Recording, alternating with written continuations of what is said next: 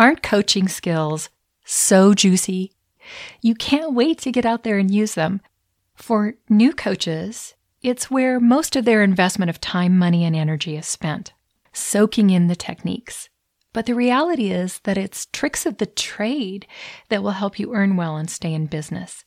Coaches need business training specialized to coaching businesses as much as they do coach training.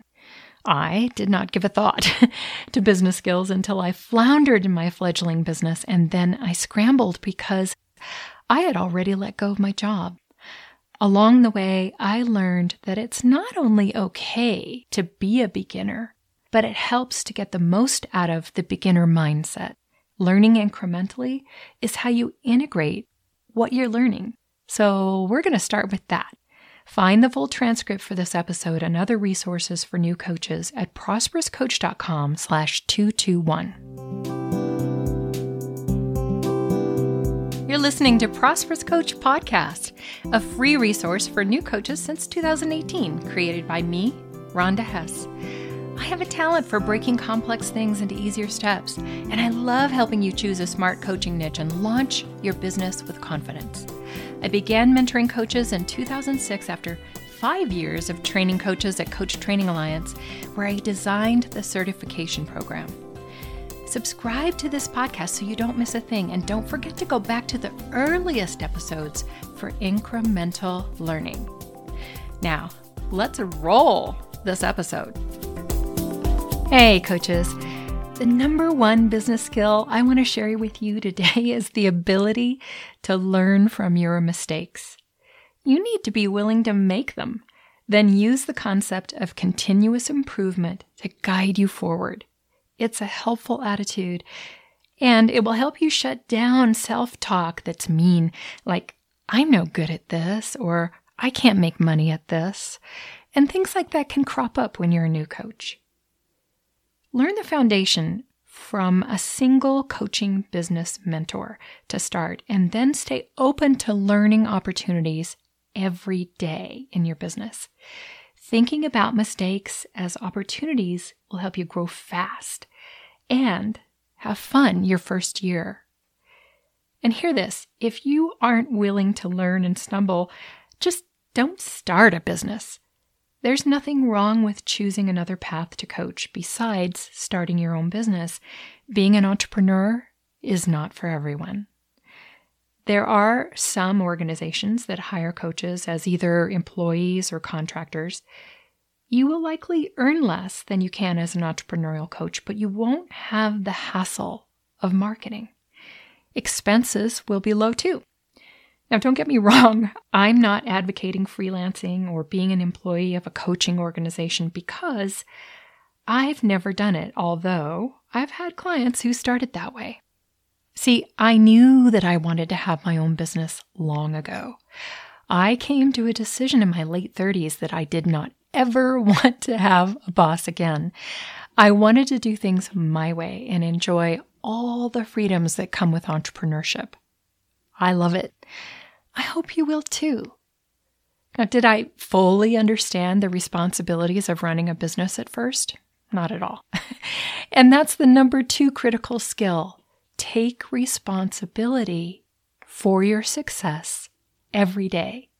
That means you faithfully do what must be done and learn not to sweat it. It's not just about showing up for clients, guys. That's the easy part. It's showing up for all of it. Sure, there are some new things that feel uncomfortable.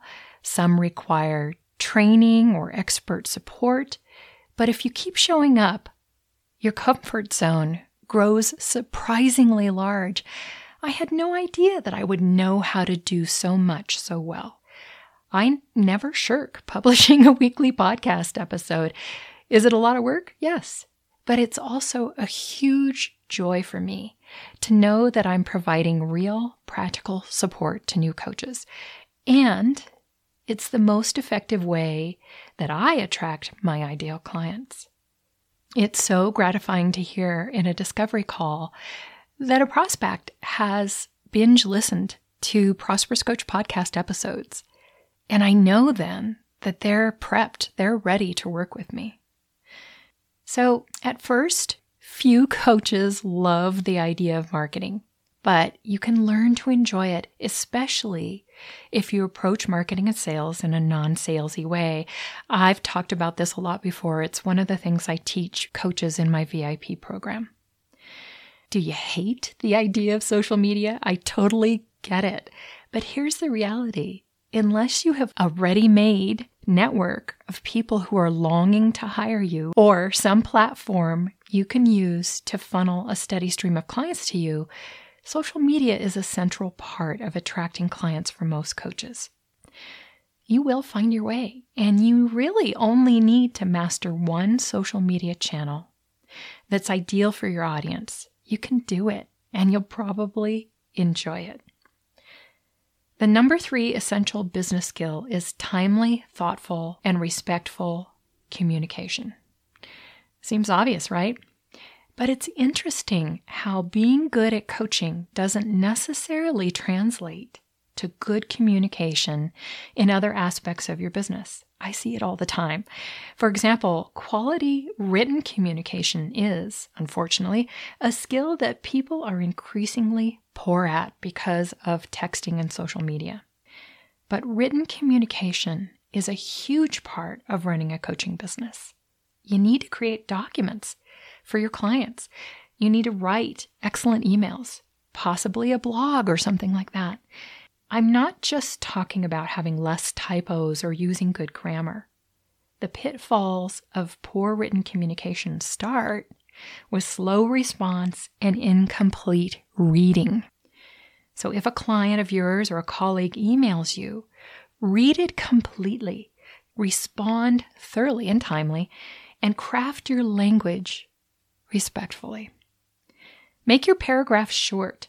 No one likes to read big paragraphs, guys. I can't tell you how often I get an email from a new coach that's 500 words long in one paragraph. Not good. I usually have to go break it up into paragraphs so I can read it. The fourth essential business skill continues with respect. Respect yourself and respect others. Yes, this is a business skill, guys. This isn't easy, and it's worth your attention to continuous improvement. So there are three ways that you can show respect for yourself. One, do what's right for you rather than people please. Episode 218 is all about people pleasing. Check it out at prosperouscoach.com slash 218 or on your favorite app. It's worth listening to.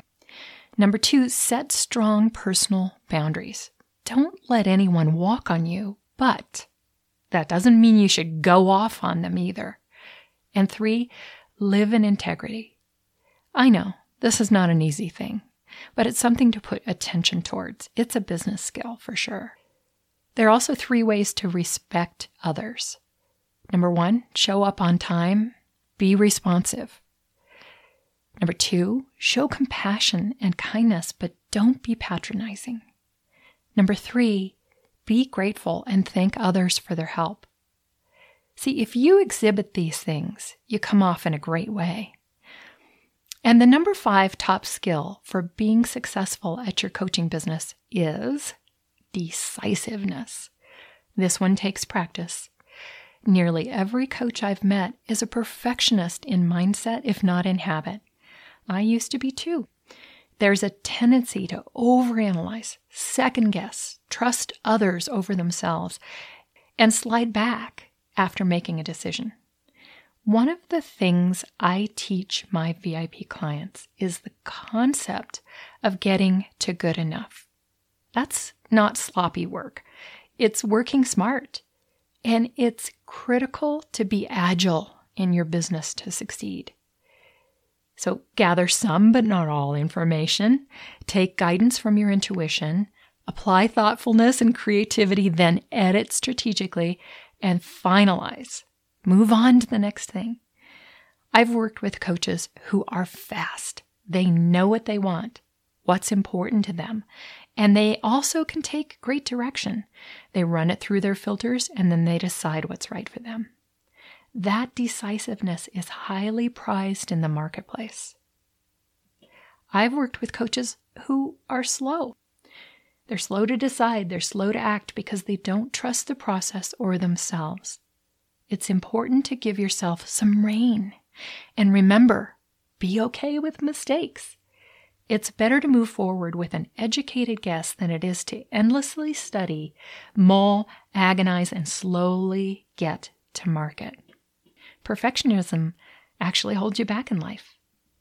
Are you going to take weeks to accomplish one task? No way, you can't afford to do that. Get to good enough, move on, and that will literally pay off in higher income, more ideal clients, and more joy in your business. Stay inspired and make things happen. Thanks for listening today. You are awesome, and it's time for your coaching audience to know that. If you're getting value from this podcast, please share it with other coaches. Your kindness will come back to you. Learn more about how I help coaches choose a smart niche and launch with confidence at prosperouscoachblog.com. Joel Bass wrote my theme music. Thanks, Joel.